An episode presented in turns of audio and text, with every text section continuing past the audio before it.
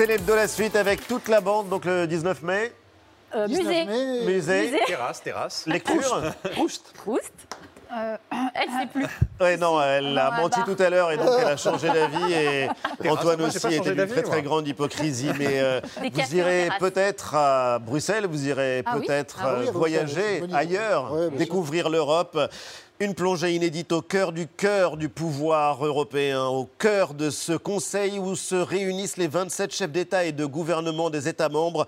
Un président, Charles Michel, il est belge, son boulot est impossible, faire s'entendre des pays qui ont des intérêts opposés, souvent contradictoires.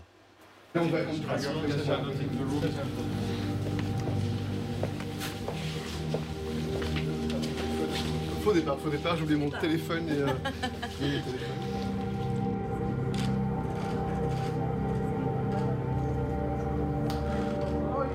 premier conseil européen que je vais euh, diriger. Il y a, euh, quand la réunion démarre, euh, de l'adrénaline, il y, a, il y a du trac aussi, il y a de la tension nerveuse également.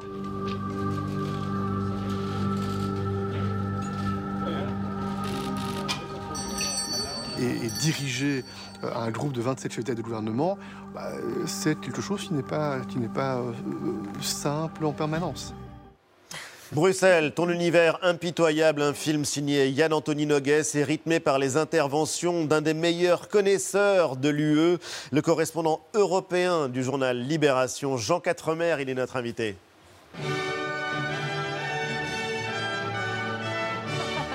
Fallait au moins ça.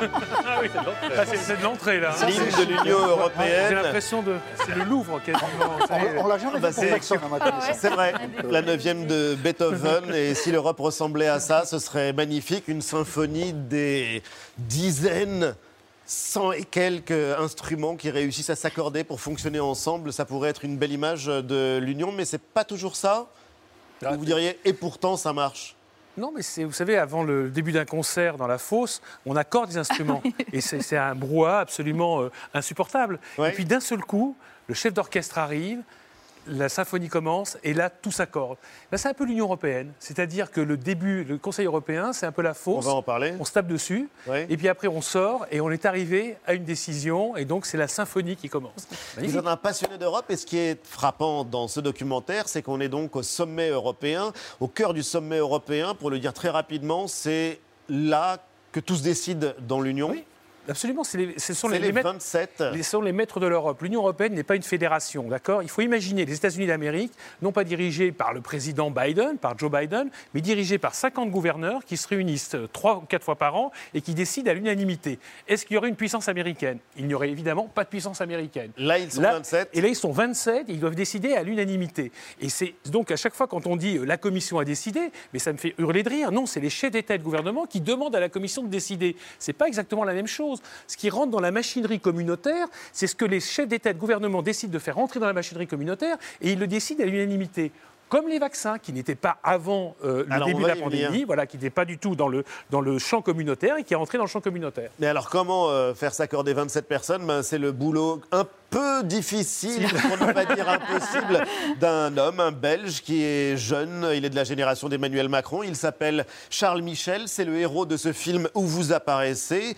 C'est quoi son boulot? C'est facilitateur euh, C'est essayer de faire s'accorder ce qui est impossible à accorder? Alors il faut voir qu'avant 2009, avant le traité de Lisbonne, euh, la présidence était euh, exercée par les chefs d'État de gouvernement à tour de rôle pendant six mois. Puis au bout d'un, on s'est dit c'est quand même idiot, il faudrait mieux qu'il y ait un type qui soit élu pendant cinq ans, enfin deux ans et demi renouvelable une fois, et qui dirige l'ensemble de nos travaux. Et donc depuis 2009, on a un président de Conseil européen des chefs d'État de gouvernement. Euh, Charles Michel est en poste depuis un peu maintenant un an et demi. Ouais. Et le Belge, pourquoi, pourquoi un Belge C'est intéressant parce qu'il y a deux fois, euh, on a eu trois présidents. Il y a eu un Belge, un Polonais et à nouveau un Belge. Et pourquoi les Belges, finalement, ont eu deux fois ce poste? Pourquoi, pourquoi Parce pas qu'ils euh, sont habitués eux aussi à des coalitions impossibles, à un pays impossible Voilà. à faire tenir Trois ensemble. communautés, trois régions, des partis Des politiques divisés, des langues différentes. Et donc le Belge, il sait produire du compromis. Parce que le Conseil européen, c'est une boîte, une machine à fabriquer du compromis. Alors, je sais qu'en Alors France, justement, en France c'est un gros ouais. mot, mais on va en parler. Et c'est un gros mot aussi parce qu'on se demande comment faire des compromis avec, par exemple, quelqu'un comme Viktor Orban. Well, dear colleagues, good afternoon. First of all, I would like to welcome Ursula von der Leyen, David Sassoli. I would like also to congratulate for the new appointments Antonio, Pedro, Klaus and Matthews. Congratulations. Monsieur Sassoli, David. Please. We congratulate to the Romanian president and the Polish prime minister as well.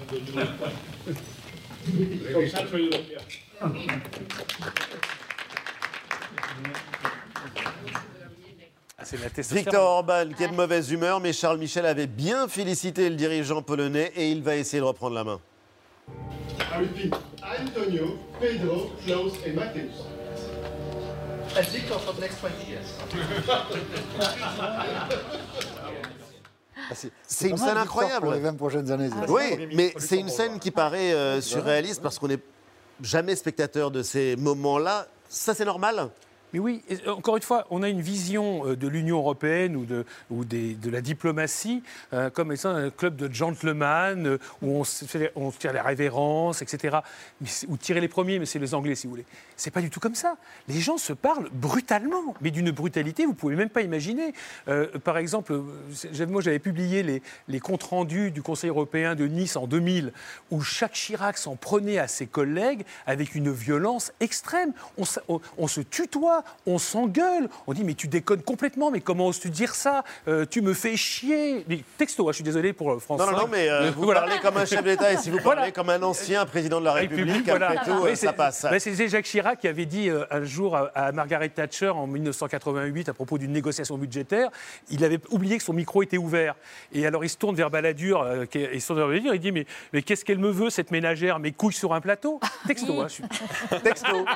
60 ans ou plus euh, que les conseils euh, existent et on continue à ne pas savoir exactement comment ça fonctionne. Mais toute la difficulté, c'est donc de trouver une position commune entre des États qui ont parfois des intérêts, même souvent des intérêts complètement euh, divergents. Un cas d'école avec ce conseil et qu'on découvre dans le film, c'est la loi européenne sur le climat. Enjeu majeur, l'unanimité est requise entre les 27, mais la Pologne ne veut pas en entendre parler. La transition énergétique, c'est trop compliqué pour elle. 70% de ses besoins énergétiques dépendent du charbon en Pologne, sans parler d'un enjeu électoral. Bon, est-ce qu'on doit parler d'égoïsmes nationaux, d'intérêts nationaux Mais, euh, encore une fois, euh, je veux dire que les intérêts nationaux et l'égoïsme national, euh, ça va ensemble. On, on a décidé de faire l'Europe, mais chacun a quand même des intérêts à défendre. On ne va pas faire l'Europe au détriment des- de, de son État, au détriment de, des intérêts de ses citoyens. Oui. Donc il faut qu'on trouve un, toujours ce mot de compromis, qu'on trouve un compromis où au final on va sortir grandi, mais on ne va pas faire souffrir au passage sa propre popula- population. Pour les Polonais, ils voulaient, ils étaient d'accord pour faire la transition énergétique, puisque euh, tout- je veux dire que quelqu'un de raisonnable se dit bien, oui, il vaut mieux éviter que euh, l'humanité disparaisse. Oui. Je crois qu'on ne peut pas accuser les Polonais de vouloir détruire l'humanité. Mais c'est comment faire pour éviter que mon pays décroche totalement au moment de la transition écologique. Donc ils voulaient davantage de temps. Et c'est là où le, le- je dirais que le génie du Conseil européen s'est manifesté. Normalement, ils auraient dû décider à l'unanimité. Ben, ils ont dit, ben, on va décider à l'unanimité, moins un. C'est-à-dire, en clair, il y en a un qui ne va pas prendre la décision. Donc, on va faire Oui. une décision à 26 unanime. Et puis, il y en a un qui va nous rejoindre plus tard. Parce que c'est ça l'intérêt du droit enfin, de, de l'Europe, c'est qu'on on passe son temps à inventer des règles. C'est rien. Oui, une machine à produire des règles. en 2005, Mais c'est euh. Jean-Michel, vous vous souvenez parfaitement, pendant le la campagne référendaire, on disait oui, le traité constitutionnel va graver dans le marbre la concurrence libre et non faussée, etc.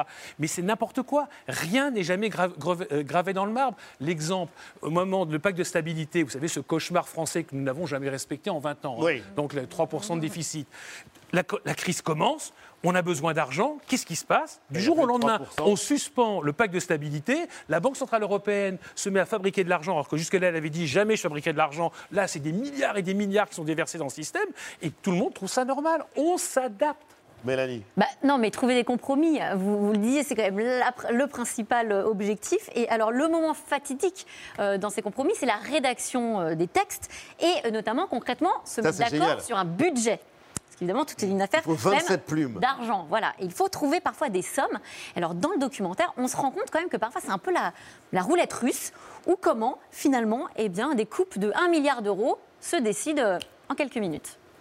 On ne joue pas, on essaie de trouver un accord et on a 27 intérêts divergents et on doit trouver un équilibre. Est-ce que vous donnez à, à l'un, ben vous ne le donnez pas à l'autre I wonder if we shouldn't cut uh, Digital Europe.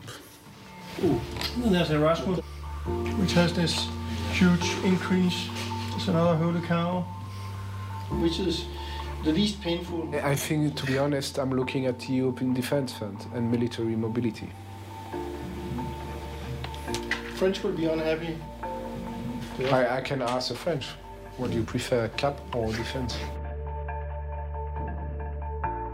Then let's take one billion out of the European Defence Fund.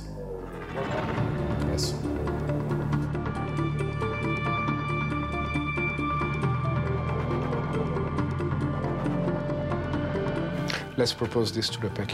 We'll see. That reminds one of the uh, saying about uh, politics and sausage making. Ça vous fait rire L'Europe, c'est un peu comme la préparation des saucisses. Vous ne pouvez pas savoir comment ça se fabrique? Bah, c'est assez juste, mais regardez aussi comment se négocie un budget en France. Vous croyez que ça euh, c'est pas comme ça C'est Oui, c'est exactement la pareil. même On chose. prend la oui, calculette sûr, de son évidemment. téléphone portable et on voilà, fait les calculs. exactement. Mais il y a un côté là- West Wing. Il y a un côté West Wing parce que du coup, ce qui semble bureaucratique, technocratique, froid et loin des citoyens, très en concret. fait, sont des hommes qui se battent, Oui. qui s'enflamment, qui euh, West Wing, se c'est une série américaine sur le fonctionnement de la Maison Blanche. hein, Pour ceux qui ne l'ont pas vu, ça s'appelle La Maison Blanche. C'est génial. Exactement. Très bonne série. Antoine, il y a un cas d'école. Autre que cas d'école. en ce moment? Autre cas pratique, la crise sanitaire, un cas qui a permis de tester le fonctionnement de la solidarité de, de l'Union. Aucune coordination, ou presque au tout début de la crise, hein, dans les toutes premières semaines de la pandémie l'an dernier, mais dans les mois qui ont suivi, les États membres se sont accordés pour acheter ensemble des centaines de millions de doses de vaccins, et ce, alors que la santé publique ne relève pas a priori des compétences de l'Union. Quel regard, Jean Quatremer, vous portez sur euh, le rôle joué depuis donc quelques mois maintenant par l'Union européenne dans cette crise? Vous m'auriez dit il y a un an qu'on se mettrait d'accord pour acheter en commun euh, des vaccins, pour euh, euh, partager notre politique sanitaire. Pour peser face au Euh, laboratoire. et- et voilà, j'aurais dit non, c'est juste pas possible. La logique aurait été que chacun euh, cherche à se procurer des vaccins, chacun dans son coin. Alors qui s'en serait procuré des vaccins? C'est ça qui est intéressant. Bah moi, je vais me faire l'avocat de votre diable. Regardez le Brexit. Est-ce que c'est pas la preuve qu'on s'en sort mieux seul qu'à 27 Oui, parce qu'il se trouve que le, le Royaume-Uni a un laboratoire qui s'appelle Oxford, qui a trouvé un vaccin. Les Allemands ont un laboratoire qui s'appelle BioNTech, qui a trouvé un vaccin. Les Américains ont un laboratoire qui, ont trouvé un vaccin, qui a trouvé un vaccin.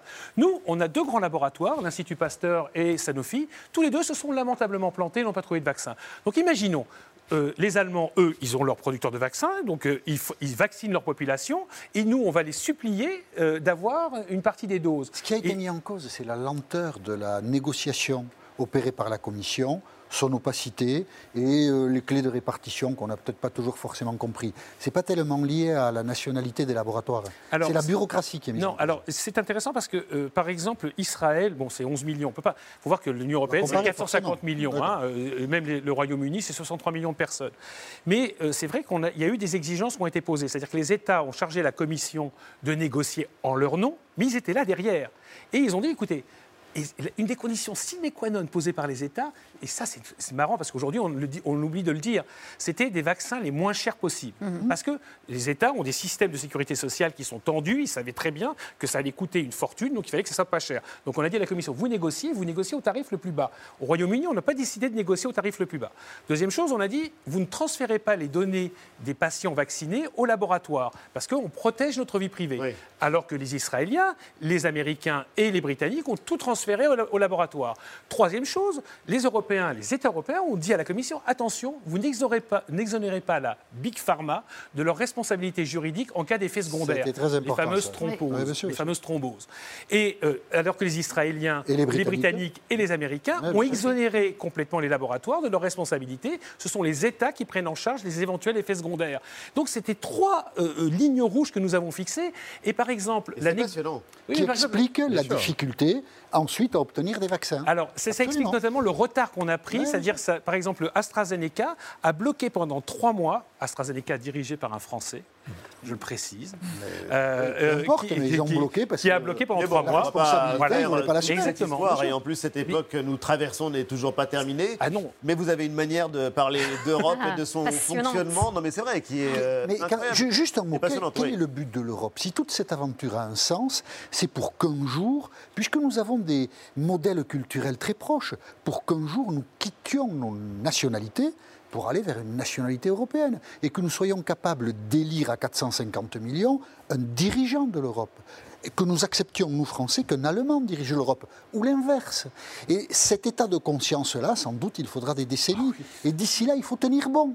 Il faut tenir bon avec tout qui brinque-balle de tous les côtés. Voilà. C'est ça qui est difficile. Alors, j'a- j'approuve. et alors, C'est pour ça que je trouve que ce documentaire de, de Yann Anthony, Noguez, est absolument remarquable, sans plaisanter. Parce que à chaque fois qu'on essaye d'expliquer, de vendre l'Europe à la télévision, qu'est-ce qu'on entend? Je peux vous dire, j'en ai fait des documentaires pour la Oui, que télévision. c'est emmerdant. hein. Merci Jean-Michel. Même euh, très long, dans les journaux, dans la presse écrite. Oh là là là là là. Oui. De moins en moins, parce que là, la presse écrite a complètement changé. Non, quand même, on, y arrive. Bon, oui. Mais là, il montre, il démontre qu'en fait, parce que l'argument, c'est qu'il n'y a pas d'image.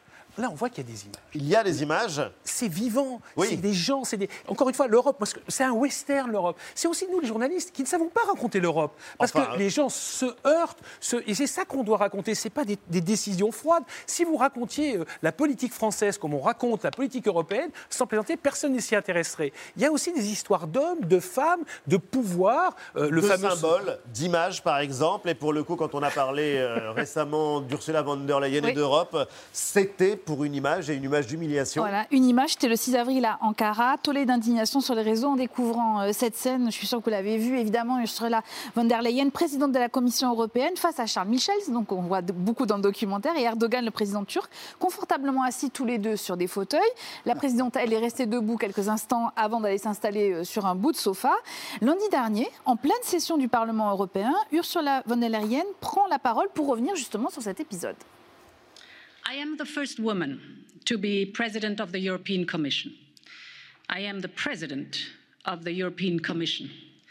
And this is how I expected to be treated when visiting Turkey two weeks ago like a Commission president. But I was not. I cannot find any justification for what I was treated in the European treaties. So I have to conclude that it happened because I am a woman. Alors, on l'entend, hein, cette séquence euh, l'a beaucoup marqué. Je Non, vous mais vois vous Jean prenez la tête affligé. euh, entre vos mains. Qu'est-ce qu'il y a? C'est quoi? C'est acte sexiste vraiment ou c'est un règlement protocolaire qui a été suivi à la lettre? Écoutez, moi, quand j'ai vu les, images qui ont été diffusées, on ne sait pas d'où viennent ces images, hein, des images montées et qui ont été diffusées sur les réseaux. Moi, j'ai réagi immédiatement en disant Mais c'est quoi ce piège dans lequel Charles Michel est tombé Manifestement, c'est le sultan Erdogan, l'islamiste, euh, ce, musulman extrémiste qui a voulu humilier une femme. Mon premier réflexe, je décroche mon téléphone parce que j'ai un deuxième réflexe qui est le journalisme et donc je commence à téléphoner à des, à des- à des diplomates en disant Et vous êtes même, le premier à avoir débusqué en fait la vérité de cette histoire qui est qui est qu'en fait, euh, Ursula von der Leyen est fâchée avec sa- son chef de protocole depuis un an, n'envoie pas, parce que chaque euh, euh, institution a son protocole, et il n'a pas envoyé son chef de protocole en repérage. Le résultat, ça, c'est le bureau en réalité de Erdogan que l'on voit sur les, sur sur les images. Et Ouais. donc, les- le chef du protocole du Conseil européen a vu un plan sur lequel on voyait Erdogan. À côté, il y avait le président du Conseil européen, Charles Michel, et de chaque côté, le ministre des Affaires étrangères turc et la, pré- le président, la présidente de la Commission. Mais ils ne savaient pas que c'était un canapé parce qu'on ne les a pas laissés rentrer dans le bureau. S'il y avait eu un chef du protocole de la Commission, il aurait dit non, on se réunit dans une pièce que je peux voir, et dans ce cas-là, j'aurais vu que c'était un canapé. On ne déplace pas les canapés du bureau du mais du- restera l'image, restera ce symbole. Voilà. Et la Turquie oui, n'est pas prête d'intégrer l'Union européenne. Mais ça, jamais, mais jamais, franchement, mais dire que c'est parce qu'elle est femme, Bah. c'est un scandale. Parce que s'il avait. Donc, imaginons qu'elle est. On aurait pu lui proposer un des fauteuils. On va devoir conclure et c'est Charles, malheureusement Charles la fin Michel de aurait pu laisser sa place. hein. Non, mais non, parce que la- dans le. Charles dans Michel est au-dessus d'elle. Mais non, il- voilà, merci. Eh ben oui, Charles Michel, il est Oui, plus bon, important grave. hiérarchiquement qu'Ursula von der Leyen, malgré ce que les Et gens pensent. Et pour-. Et pourquoi est-ce qu'il est en bout de table Pourquoi il est en bout de table et Mais pas vous Hein Exactement. Non, mais c'est vrai. demande. Il n'y a pas du sexisme dans ce plateau Non, c'est pour être plus près de vous. Merci Jean Quatremer d'avoir fait le voyage depuis Bruxelles pour participer à Célébdo. On sait que c'est une galère parce que les Thalys s'arrêtent à 17h et vous allez devoir passer la nuit à Paris. Merci Bruxelles, ton univers impitoyable. C'est un documentaire de Yann-Anthony Nogues avec un débat en direct depuis le Parlement européen. Ce sera jeudi prochain à 21h05 sur France 2. On vous lit évidemment dans Libération, sur Twitter et sur votre blog. Célébdo se termine. Merci les amis. Et lundi, vous retrouverez Babette et toute l'équipe de C'est à vous à 19h. Salut Salut.